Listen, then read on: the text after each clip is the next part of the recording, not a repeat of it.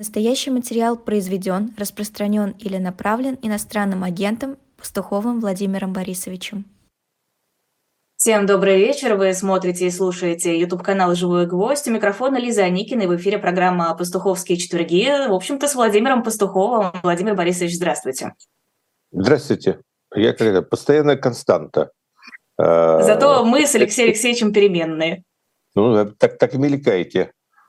Я рад. Смена обстановки. А я-то как рада. Давайте сразу с места в карьер. Что думаете о тактике «Полдень против Путина»?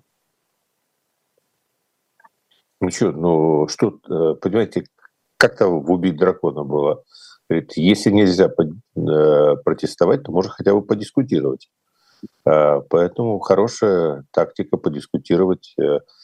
Понимаете, людям дают легальную возможность собраться вместе. То есть мне просто интересно, какие могут быть решения власти. Я лично считаю, что вот решение будет такое. Возьмут южноевропейскую традицию и объявят в этот день в России сиесту. Обеденный перерыв с 12 до 4 закроют все избирательные участки. Но хорошо, придут все к этому времени, выстроятся все равно в огромной очереди. Результат-то, мне кажется, будет тот же самый. Главное показать, что есть большое количество людей, готовых прийти и проголосовать в это время, а не то, чтобы эти люди проголосовали. Слушайте, для этого надо было отменять выборы. Но они же не хотят отменить выборы. Во-первых, давайте дождемся, чтобы люди пришли. Угу. Второе. Как там есть такая поговорка, не кажи гоп, дока не припрыгнешь. То есть давайте дождемся, чтобы люди пришли. Второе. Если люди придут, людей будет много, значит, они к этому будут готовиться. То есть они будут пытаться на подходе поставить своих людей, скажем. Там появятся ряженые. Эти ряженые будут пытаться провоцировать людей и создать конфликтную ситуацию. И тем самым как бы превратить это все в карнавал. Но все равно, да, это то место уязвимости, которое избежать нельзя. Они не могут этим людям запретить идти на выборы. Никто не может установить график. Нельзя же, конечно, заслать повестку, что ты приходишь голосовать именно в это время. Хотя идея хорошая, на самом деле. Я думаю, что установится график, там другой подход. Каждому, помимо какого-то приглашения прийти голосовать, придет строгое время, в котором он должен явиться, как участковому. Талончик. Талончик такой, да. Если пришел не в свое время, значит, ты пришел с не теми целями. Слушайте, это вопрос. Это необходимо для гражданского самовыражения. Вряд ли это приведет к смене путинского режима. Но в то же самое время этот режим задумается по чьей-то трепу и в следующие... Насколько мы его убираем из области сейчас? На 6 лет, да? Кажется, да. Через 6 лет объявят монархию. Чтобы избежать очередей. Я правильно понимаю вашу мысль? Это исключительно терапевтический эффект для людей, желающих протестовать, и больше никакого смысла в этом нет? Нет, смотрите. Как к этому относиться?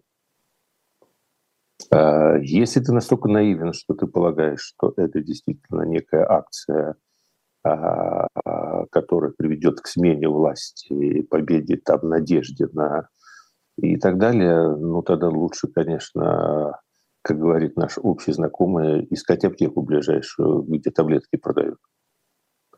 Этого, конечно, не произойдет. А если речь идет о том, что ты понимаешь, что это возможность для тебя безопасно и не подставляясь под все эти драконовые законы, выйти и продемонстрировать свою гражданскую позицию, и эта возможность уникальная. И вообще, для чего люди ходят на демонстрации? Это такой хороший вопрос. То есть если они не ставят целью демонстрацию перевести из разряда мирной демонстрации в штурм правительственных учреждений, то в общем, получается, они, собственно, и приходят для того, чтобы показать свою гражданскую позицию, показать, что они есть. Показать кому? Ну, прежде всего, такой хороший вопрос. Я лучше не буду, а то меня женщины убьют. Я, когда был очень молодым человеком, я все время считал, что женщины одеваются красиво только потому, что они хотят понравиться мужчинам. Это была бы огромная ошибка, потому что когда я повзрослел и стал не более мудрым, а более умным, то я понял, что мужчины тут вообще не играют никакой роли. Что женщины одеваются, потому что они хотят быть красивыми, хотят показать, по крайней мере, уж не мужчинам, а себе самим, что они красивы. И это и есть мотивация. И когда я это понял, то все стало на свои места. То есть люди хотят показать, прежде всего, себе самим, что они чего-то стоят, что у них есть достоинство, что они могут выразить свою позицию. Как там было у большого писателя, которого любят все те, кого я не люблю, что не тварь дрожащая, а право имею. Понимаете, людям нужно показать себе самим, что они не тварь дрожащая, а право имеют. И, собственно говоря, смотрит на них кто-то из Засубцова или не смотрит, в общем, это уже второй вопрос. Другой вопрос, что когда этих людей, которые хотят показать, что они не тварь дрожащая, действительно собирается очень много, то это становится, как я однажды писал уже, не фактом, а событием. Ну, для этого надо, чтобы оно стало событием.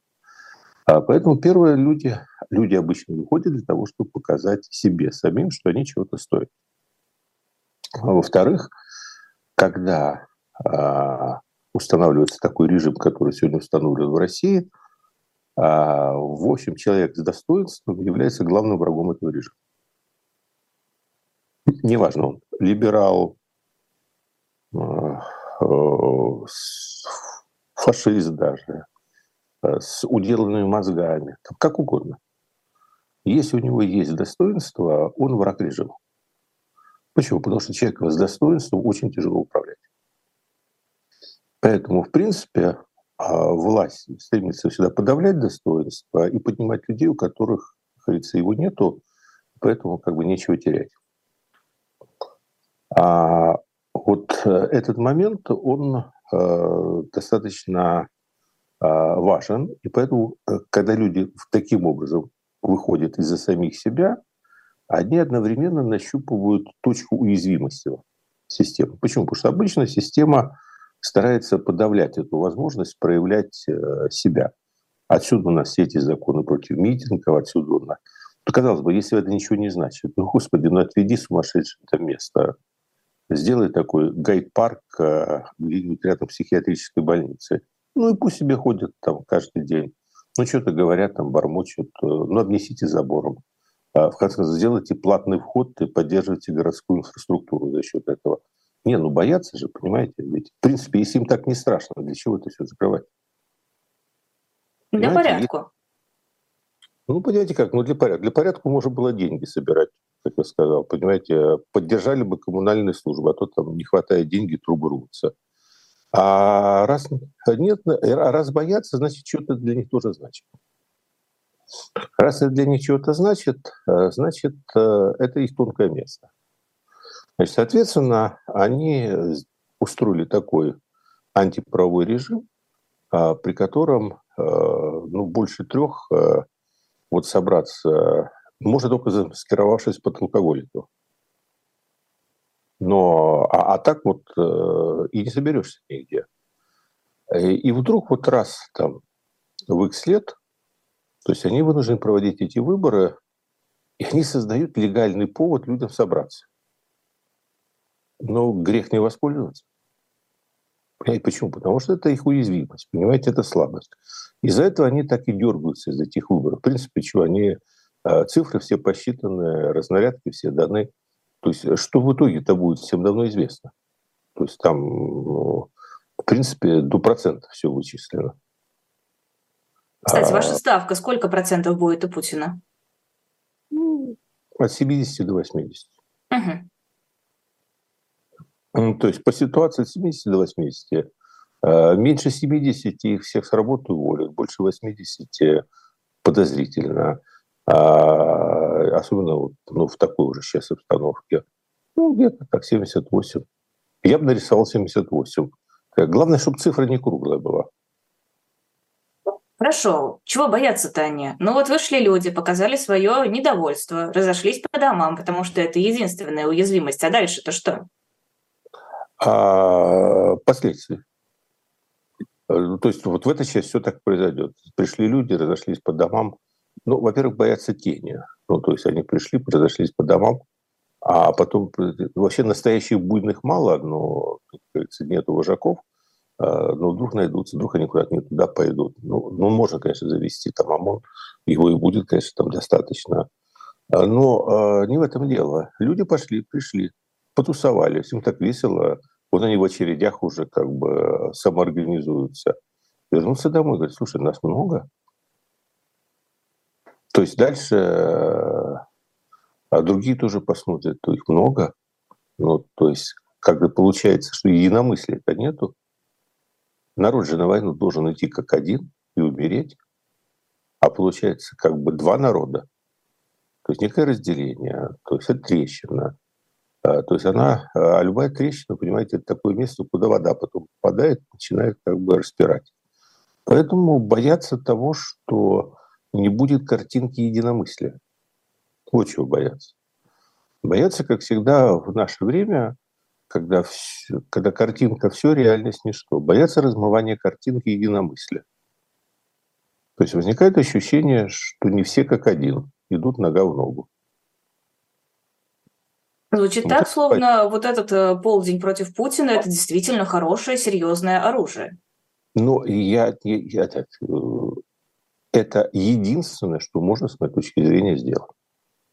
То есть весь вопрос изначально стоял каким образом. То есть мы все понимаем, на чем держится режим. Режим держится на трех китах. На сакрализации Путина как человека-бога, то есть, по сути, на религиозном таком факторе, который активировал в культурном коде народа какие-то такие глубинные базовые структуры, которые дальше уже своим излучением подавили все другое и способны соображать в том числе. То есть первое, самое главное, на чем держится режим, это на сакрализации Путина, на восприятии Путина как человека-бога, как вот той силы, через которую Господь транслирует нам спасение, и это главное сдерживающее. Это первое. Второе. На усилителе, на огромной системе вот усиления этого чувства, которое идет через государственную пропаганду, причем очень умную, толковую. И это не телевизор сейчас уже. Это не телевизор. Это как раз вот очень умная система, которая гораздо в большей степени использует интернет, чем оппозиция. Интернет, слухи, методы проводки мозгов. То есть это вот второй элемент, такой информационное подавление. Ну и третий элемент, он такой вспомогательный, но, он, конечно, без него не обойтись. То есть на кого ни первое, ни второе не подействовало, те подлежат ликвидации. Ну или изоляции. Ликвидации буквальной, физической. Ну да, собственно говоря. Ну, Немцова убили, Навального не убили, но трудно их в этом обвинять. Ну, не вышло, понимаете. Там от них уже нет, а те далече. То есть это такая зачистка идет от девиационных элементов, то есть тех, которым нормальных двух, как бы, этих первых факторов не хватило. То есть, ну, с ними надо что-то делать, чтобы они не портили атмосферу. Поэтому вот эти три фактора, на них как бы держится режим. И мы понимаем, что если эти три фактора продолжают работать, то там никакие выборы, ничего не могут изменить. Поэтому здесь назвать это оружием, то есть оружие, знаете, как там говорили, против лома нет приема, окромя другого лома. Поэтому, понимаете, обуха плетью не перешибешь. Поэтому назвать это оружием... Ну, то есть нет, конечно, вы поймите, есть люди экзальтированные, есть люди не экзальтированные. Я не экзальтирован, понимаете? Я не могу воспалить себе воображение и заставить видеть желаемое вместо действительного до такой степени, что оно у меня путается с реальностью. Ну, то есть, как говорил один мой старший товарищ по другому поводу, I tried but failed. Не получается. Но при этом мы понимаем, что всем системам свойственна усталость. Вот понимаете, есть усталость игровых автоматов. Любой человек об этом слышал. Мало кто на себе испытал, к сожалению, иначе бы все казино мира были бы банкротами. Но фактор такой есть, что эта система запрограммирована совершенно на постоянный обыгрыш лохов, или лохов, уж не знаю, редкое слово в моем лексиконе, она математически иногда дает сбой. И вдруг на ком-то она вот проливается золотым дождем. Вот любая система есть свойственная усталость. Вот такая жесткая система есть свойственная усталость. Соответственно, но ты не можешь эту систему поймать, этот момент усталости, если ты ее не напрягаешь. Вот в этом такой момент есть. То есть бесконечно большое число мелких и самих по себе абсолютно ничего не значащих, безрезультатных напряжений в конечном итоге приводит к изнашиванию системы. То есть если ты ее не напрягаешь, соответственно, у нее износ меньше. То есть если ты на машине не ездишь, ну, соответственно, она как новенькая там стоит, правда, ржаветь все равно будет, но, тем не менее, там что-то изнашивается меньше. А вот этот момент, он не бесполезен, потому что это напряжение. Это напряжение. Теперь это напряжение может быть, ну, таким вот, как биться головой о стену, ну, причем стену, в которую там эти шипы вставлены, и ты как весишь. И вдруг вот раз-то в какое-то количество лет по причинам, которые иначе как силы инерции не назовешь, то есть они в этой стене приоткрывают некую маленькую дверь.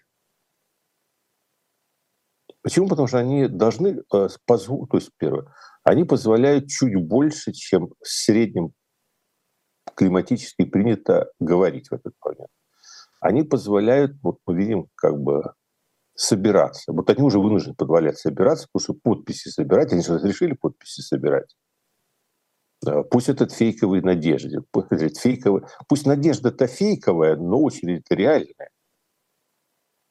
Вот как раз про надежду я хотела дальше спросить. Вы закончите мысль, мы к нему перейдем. Мне очень интересно ваше скептическое отношение. Это не оружие, это, конечно, не оружие, но это достойный повод для того, чтобы их напрячь. Почему так скептически относитесь к Надеждину?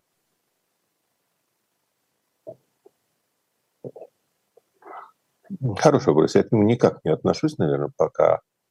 Причины две.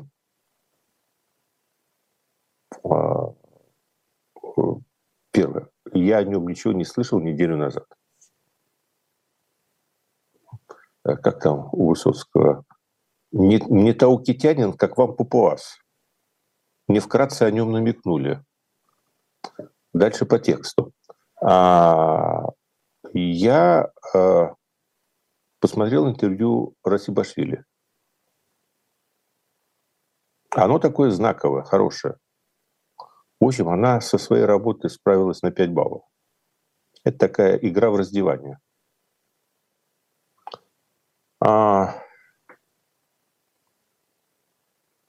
В его положении я бы не играл шута Горохова. Ну, потому что потом очень трудно будет выходить из этого положения. Я уже много раз сказал, по-моему, это даже прижилось, что у него проблема актера Бубенцова из рязановского фильма. Мне, правда, потом сказали, что был еще более, видимо, древний классический итальянский фильм, с которого, по всей видимости, Рязанов с Брагинским взяли сюжет Вот, тот фильм я, к своему стыду, еще до сих пор не посмотрел, руки не дошли. Но мысль одна, что некий человек, которого вербуют как провокатора, которого запускают в революционную среду, и он входит в роль такого карбонария, Че Гевара, начинает играть. А цель у него одна, как бы выявить потенциальных бунтарей и как бы подставить их под охранку.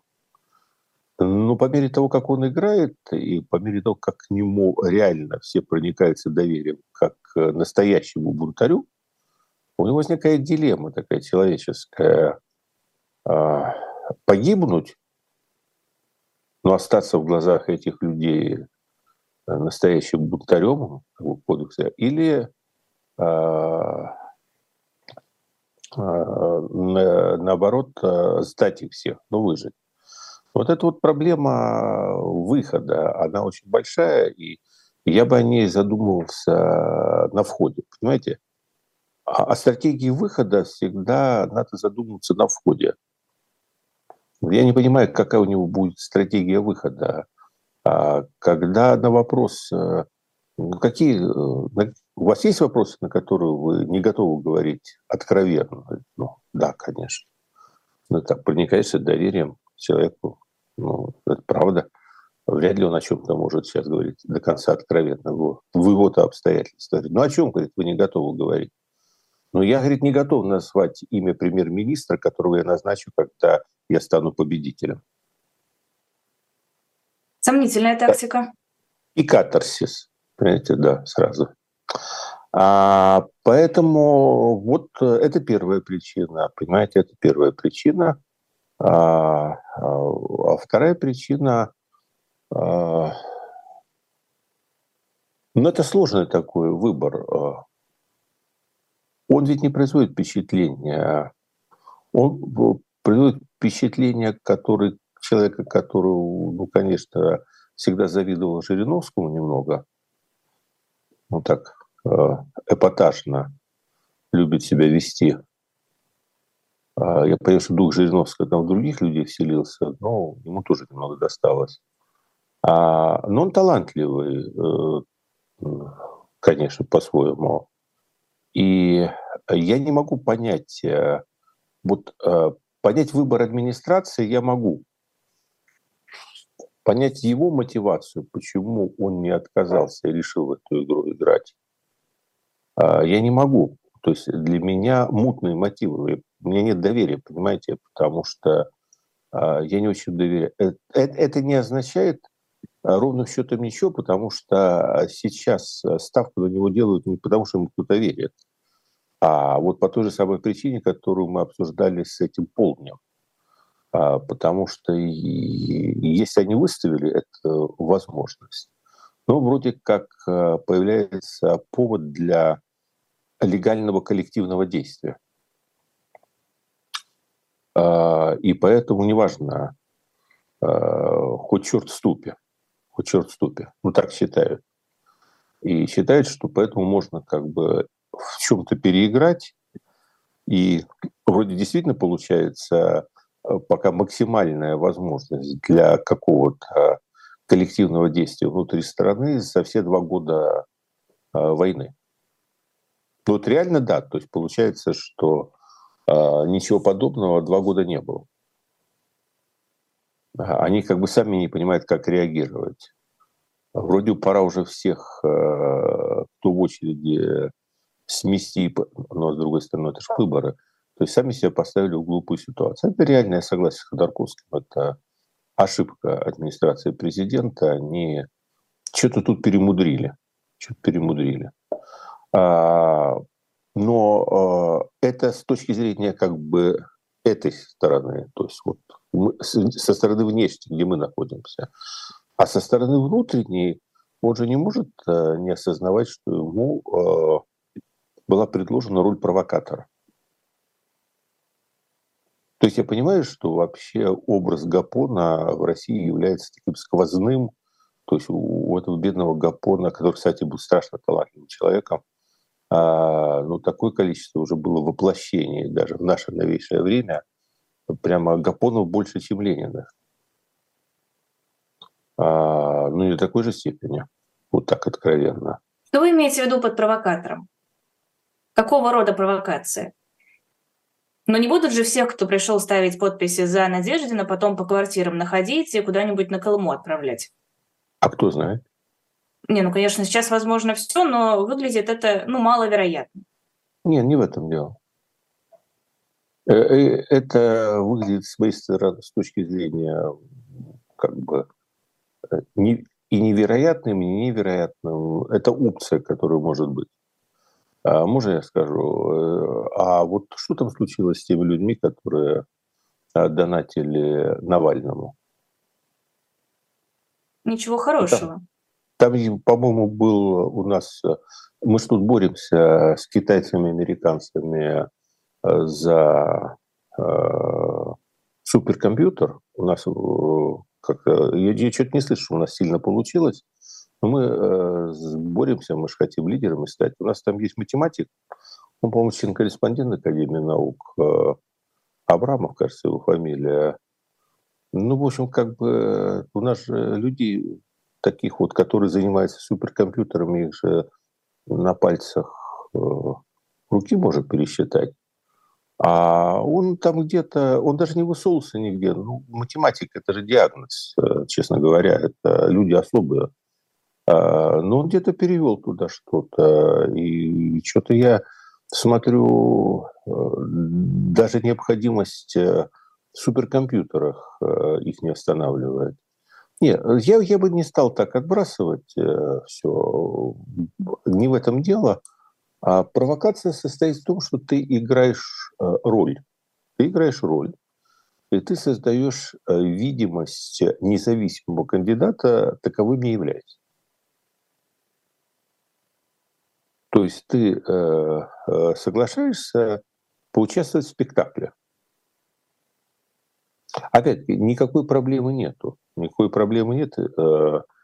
В принципе, это полезно. Но вы же меня спросили, не считаю ли я это полезным. А вы спросили, почему у меня скепсис. А это разные вопросы. Я отвечу так, что я считаю это крайне полезным, и согласен с тем, что за любые ошибки оппонентов надо наказывать, но при этом заставить себя сказать, что ну это же классно, это же есть настоящая свобода и демократия, этот человек нас ведет в свободе, ну, мне надо очень сильно наступить себе на мозг, чтобы я мог себя это выдавить. Хотела с вами еще про врагов народа поговорить. Вы уже несколько раз упоминали, что враги у нашего государства, они многочисленные, и это люди с чувством собственного достоинства. Все ли люди с чувством собственного достоинства являются врагами, и как, в общем-то, нас отсеивают? Вот мы увидели, что «Мастера и Маргарита» внезапно вызвали крайне противоречивые чувства у тех, кто поддерживает российскую власть, и, в общем-то, те же самые люди, как, например, Стрелков-Гиркин, внезапно оказываются тоже врагами. Хотя, казалось бы, где там чувство собственного достоинства? Кто у нас враги в России? Кто у нас друзья Кремля? Ну, я, наверное, вряд ли похож на последователя, сторонника и даже симпатанта Стрелкова-Гиркина, которого считаю террористом и реальным преступником, но все-таки сказать, что у этого человека нет чувства собственного достоинства, я бы не рискнул. Он является фанатиком, у него есть свои идеологические воззрения, и он достаточно последователен своей ереси. Я не согласен с теми идеями, которые он проповедует. Я категорически осуждаю методы, которыми он пытается продвигать свои идеи в жизни. Но я отдаю должное тому, что он является как раз с той стороны в достаточной степени идейным борцом. А, собственно говоря, вот эту харизму этих борцов власть и украла. И, собственно говоря, ей подпитывалась, заводя народ на эту войну. Поэтому причина состоит в том, что именно этим как раз Стрелков и опасен. Потому что он придерживается не каких-то сиюминутных, не вертится как флюгер. А, да, у него живодерская эта идея, он себе он такой очевидный сторонник философии суицида, ну, типа, зачем нам этот мир, если в нем нет России? Ну, и так далее. Далее по тексту. То есть он сторонник мировой войны, по сути, которую непонятно по каким причинам он считает можно выиграть, но как все люди такого рода, все-таки в конечном счете, вот что его объединяет с Путиным, что где-то на той стороне провода сидят все-таки слабаки, и в конечном счете они не выдержат напора, когда увидят нашу готовность и способность самоубиться. Поэтому мы должны самоубиваться до того момента, пока наконец все не поймут, что пора сдаться, потому что такого количества самоубийств мир вынести не может. Так что в некотором смысле он вписывается в эту теорию. Что касается «Мастера и Маргариты», здесь много другой механизм. С моей точки зрения, тут достоинство, в общем, ни при чем. Тут есть такое простое человеческое чувство зависти и желание, в общем, как бы хорошо жить и дележ ресурсов. То есть это в некотором смысле мы пережили черную революцию, которая подняла к жизни довольно огромное количество людей, которые в других условиях были бы абсолютно неконкурентоспособны. То есть вообще революция иногда поднимает со дна и самородки. Но самородков она поднимает мало, а в основном поднимает продукты разложения, скажем так. И вот эти вот сейчас продукты, они все поднялись, и им кажется, что наступило их время. И они считают, что этот мир создан для них, потому что они этого достойны. И поэтому им совершенно непонятно, почему вообще показывают, разрешают читать, класть на полки, показывают по телевидению. Вот что-то, кроме того, что написано лично ими. Потому что каждый прокатный день какого-нибудь «Мастера и Маргариты», они как бы воспринимают это как это у них из кармана вытащили, потому что на этом месте должна была быть их реклама, как говорится. И поэтому мы видим сейчас вот это вот движение. Оно довольно... Прелесть для них в том, что здесь не нужен никакой Путин, понимаете, их не надо никого настраивать. Здесь Путин, может быть, бы и рад, чтобы они заткнулись. Но это люди, которые считают, что сейчас все деньги этого государства должны потрачены быть на них, потому что они за это государство, за тебе, как там в дни выборов, или это день радио, извините, говорилось, потому что они за тебе, и поэтому это государство должно им по самое не хочу. А значит, все деньги этого государства, они должны пойти кому? Усковой, и пусть она пишет там все свои книги. Прилепину, потому что только он может писать, потому что он Толстой нашего времени. А деньги куда-то... Люди еще что-то смотрят. Так надо запретить, пусть смотрят только их, пусть читают только их. Это такое нормальное явление. То есть они будут развиваться, более того, они какое-то время будут побеждать. В общем, так все и будет происходить. То есть скоро у нас будут только Усковы и Прилепина. Больше никого не будет. Это нормально.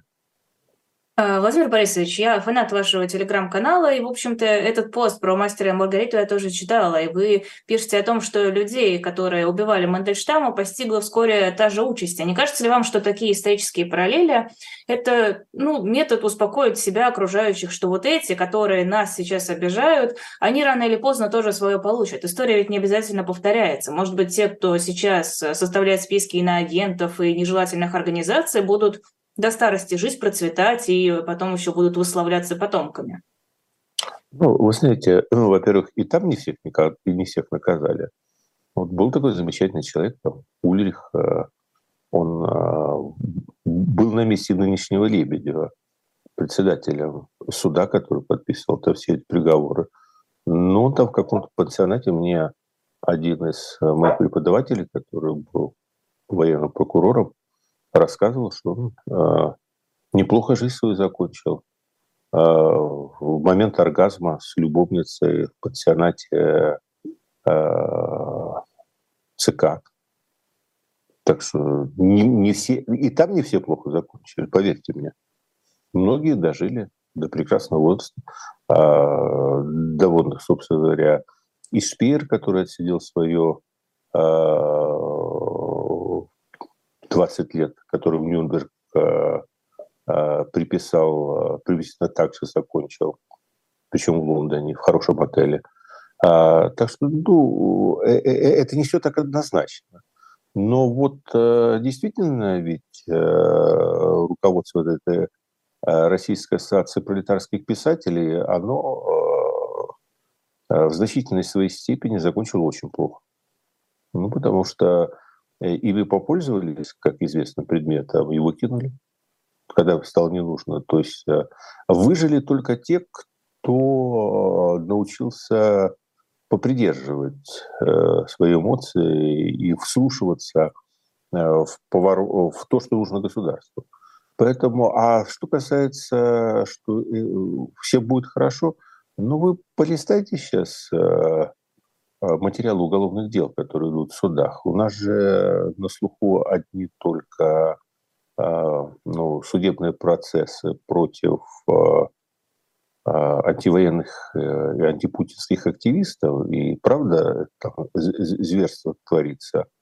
Но я могу сказать, что там же зверство творится и против бывших губернаторов, и против могущественных ранее бизнесменов. А как расчехвостивают клан, который сделал ставку в 2011-2012 году на Медведева? Я сейчас не буду фамилии называть. Но там же все получают те же срока по 19-20 лет. А это люди были, которые в Форбс ходили. А это люди были, которые только в том и виноваты, что поверили в то, что в этой стране может быть хотя бы эффективно сменяемость власти, и сделали не на ту лошадь ставку. Понимаете, так что не надо ждать какого-то. Оно сейчас все происходит на наших глазах. Мы просто не видим картинку в целом. Да, Путин пока, в отличие от Сталина, пока еще не нанес удара по штабам. Но вы считаете, что это временно? Я считаю, что это временно. Логика системы состоит в следующем. Она попала в эту колею. И она будет в этой колее двигаться, ну, конечно, в других масштабах. Время немного другое, нет этой 100 миллионов крестьянской массы.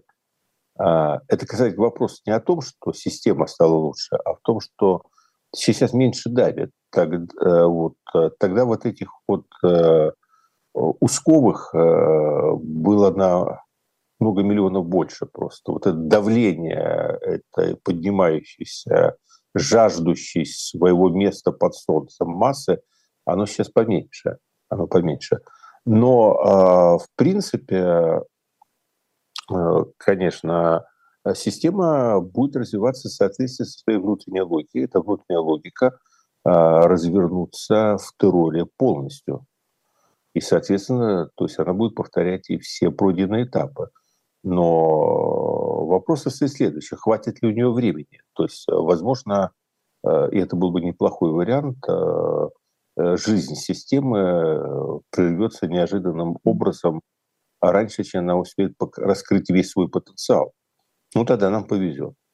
Понимаете, как сказал тот же Булгаков, понимаете, дело же не в том, что системы смертны, как и люди, а дело в том, что они, к счастью или к несчастью, непредсказуемо смертны. А что может стать трамваем или Аннушкой? Кстати, у меня есть любимая фраза одного из замечательных русских писателей, который сказал, что у русского бога есть весьма своеобразное чувство юмора. Я боюсь, что трамваем станет вот то самое своеобразное чувство юмора. Владимир Борисович, давайте перерыв на рекламу сделаем, тем более, что давайте. Книжек у меня на эту рекламу более чем достаточно. Во-первых, книга EMBA «Сколково. Фундамент». Это краткий конспект лекций флагманской школы управления Сколково. Само обучение составляет 8 миллионов, как написано у меня в анонсе этой книги. А это пособие с гораздо меньшие деньги дает, в общем-то, представление о самом курсе и о каких-то базовых его составляющих. Можно почитать, купив на shop.diletant.media. Там же можно найти красивые подарочные издания. Это если вы хотите обратиться к классической литературе, но сделать это в таком изысканном, дорогостоящем формате. Порадуйте себя Сервантесом, кто у нас там еще остался, Сименоном, кстати, Рыбаковым, Пушкиным, Чуковским. А еще лучше зайдите на shop.diletant.media и сами посмотрите, как много там книг в этом подарочном издании. Ну и, конечно, моя любовь – это новые комиксы серии «Спасти княжну Тараканову», нежно любимый, трепетно обожаемый, и уже совсем скоро он будет доступен на сайте для обычного заказа, но сейчас можно оформить предзаказ, сделать это дешевле, и после 15 февраля эти комиксы будут рассылаться своим новым владельцам. Остальные комиксы тоже можно там же купить, если их у вас нет, но главное, оцените новый, свежий и красивый. Возвращаемся к эфиру. Простите, что заняла столько времени литературой. Владимир Пастухов, «Пастуховские четверги» на YouTube-канале «Живой гвоздь». Про ученых мы уже сказали, про, в общем-то, суперкомпьютер, но не только у тех, кто занимается суперкомпьютером, есть проблемы. Ученые физики внезапно оказались в опасности. Уже больше 10 уголовных дел о госизмене против ученых физиков заведено. Причем, насколько я понимаю, большинство из них говорят о том, что никакого доступа к секретным данным не имели и вообще делали все в рамках закона, абсолютно прилично. Ощущение, что страна милитаризованная, участвующая в войне, своими же руками устраняет тех, кто может делать какие-то новые разработки, кто может разрабатывать новое оружие, например. Зачем? Что за непозволительная небрежность к своим ресурсам? Понимаете, я когда-то пытался ввести, такое немного искусственное, но, я бы сказал, хотя бы что-то объясняющее разделение категорий двух. Я пытался объяснить, где заканчивается политика репрессий и начинается политика террора. Потому что это непонятно. Многим кажется, что здесь только словесная какая-то разница. Если очень много репрессий, это террор, а если не совсем ужасно, но это просто пока репрессии. А мне кажется, что здесь разница все-таки качественная. Она состоит в том, что когда дело доходит до террора, это как лошадь понесла. Понимаете, террор, в отличие от репрессии, он неуправляем. Он действует в автоматическом режиме и подчиняется только своей собственной логике. И люди, которые заводят этот механизм, они управляют им только с той точки зрения, что они дают импульс, и дальше они могут какие-то там подсовывать дровишки, но они уже не вольны что-либо менять, потому что эта машина, она действует, подчиняясь не воле одного человека на самом деле, а подчиняясь воле уже десятков тысяч и сотен тысяч людей, которые оказываются в нее вовлечены. И ты запускаешь этот меховик, и ты не хочешь иметь все последствия, которые единственный образ, который у меня есть, это смешно, это жутко и смехотворный, и жутковатый образ из сибирского цирюльника Михалкова в конце фильма, где едет эта машина дикая, которая сжирает весь лес на ходу. Но это уже эта машина, которая заглатывает деревья целиком. Она уже поехала, ты уже ничего не можешь, ты ее не можешь остановить, ты можешь иногда подбросить какое-то дерево. Пример, девочка, которая сейчас на слуху у всех, Радужные сережки? С радужными сережками. Ну, слушайте, ну этих сережек там миллион. Вопрос сейчас не в этом. Вопрос в том, что как это сработало? Ведь ее же не выслеживали, она не активистка, никто задания не давал. Там. Вована с Лексусом к ней не подсылали, чтобы выпытать ее сокровенные мысли. То есть уже идет народ, и он заряжен. У него уже в голове вот это вот заложено, что кругом враги, а я лояльный, а я должен что-то такое вот проявить свою лояльность. То есть у меня уже морфины вырабатываются от того, что я с народом. Мы это обсуждали дома, и жена мне привела гораздо лучше такой образ, который мне сразу в голову не пришел. Помните Д'Артаньяна, этот Бонасье, который следил за женой, который бил себя в грудь и кричал: я помог королю, я помог королеве. То есть вот это вот ощущение, оно возникает, и дальше эти люди доносят, эти люди запускают этот механизм. А дальше кто? Вот донесли на нее, что у нее радужные сережки. А теперь что? Кто-то должен пойти и сказать: да пошли бы, вы что, рехнулись вообще? Они на него напишут. Ему кого спасать? Себя или эту дурочку с сережками? Ну, конечно, себя. Даже если он уже так не думает, но донос состоялся, то есть он должен реагировать. Дальше думает: да нет, а что, собственно говоря, на этом можно себе и премию в квартал сделать. То есть, понимаете, это особенность террора, в отличие от репрессии. То есть репрессия — это, ну, то есть есть указание там давить либералов. Там. Ну, там, условно говоря, репрессия, вот Би-2. Там. Понятно, что это идет сверху, есть политика, приняли это решение. А вот террор — это когда пошло вширь, когда это снизу уже все идет, подпирает, понимаете? Так а мы-то где по этой шкале?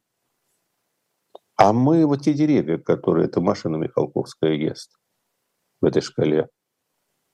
Стоим и ждем, пока она подъедет и нас оживет. То есть у нас уже террор? У нас террор, конечно. Давно. У нас террор уже, с моей точки зрения, с 2019 года в полной программе. К этому все шло, но с 19 люди просто как-то не прочувствовали вот этого перехода, что эта система заработала автоматом. По сути, ну как положено вообще в истории, всегда возникает сначала идеологический переворот, потом он физически становится силовым, и потом он закрепляется в законодательстве. Ну, вот как учили там крещение Руси, это как поворот идеологический, потом усыновление Владимиром какой-то централизованной власти, а потом как бы русская правда как закрепление уже новой государственности. Ну вот у нас этот поворот произошел в 19-20 годах, и вот эти вот поправки в Конституцию, которые все почему-то атрибутировали исключительно к продлению сроков Путина, они вообще не об этом. Это была Конституция террора, да, она была принята, то есть она уже закрепила, вот в этом виде это было конституционное закрепление террора. Разве... Угу. Разве не маловато у нас сейчас жертв? Конечно, это звучит цинично, но тем не менее, сравнить 1937 год и сравнить то, что происходит сейчас в России. Ну, во-первых, и в 1937 году их было не так много, как вам кажется. А как же данные мемориала, как же данные других организаций, занимающихся подсчетом, где... Давайте сейчас разберемся. Надо разделить там, во-первых, две вещи. Там было то, что вот я условно говоря называю механизмом люстрации. Там было уничтожение крестьянства русского. Это вообще немного не тот геноцид. Это политика геноцида такого народа на самом деле была. И с этим еще надо исторически разбираться. И это не входит в понятие вот такого террора политического, с моей точки зрения. Это другое явление. Понимаете, это другое явление. Поэтому там огромное количество вот жертв, вот эти вот цифры, это крестьяне. Это практически уничтожение всего класса работящего крестьянства. Что касается остального, я вот документ, который у меня там в голове, это записка, которую Берия подал в ЦК сразу после смерти Сталина. Он давал записку по количеству людей, которые тогда были осуждены по политическим статьям. И там было 255 тысяч. 255 тысяч. И это, в общем, при 200 миллионам населения. То есть это, вот не, это все-таки не так, чтобы сидел там каждый второй, понимаете? Как иногда нам психологически представляется. То есть цифры были большие, но на самом деле все зависит от того, это там было адресно. Если условно было, это был круг интеллигенции крупных городов, то там было ощущение, что выбито все. Но при этом огромное количество было молчаливых свидетелей, которые всего этого не привечали. Понимаете? Мы просто слышим сейчас, в литературе рассказ о тех, по кому прошелся этот каток. А вот нашу жизнь сейчас вершат потомки тех, кого это вообще никак не затронуло. Понимаете? Ну вот семья Путина. Ну вот война его затронула, блокада, а репрессии. Все хорошо, все нормально. Понимаете, у него репрессированы. У нас минута осталась. Есть механизмы остановки этой машины? Она в какой-то момент всегда... Знаете, это как МММ. В какой-то момент она съедает вот абсолютно всю вот эту площадку, которую ее же надо кормить постоянно, и она выедает все, вот как саранча, и дальше она начинает есть сама себя.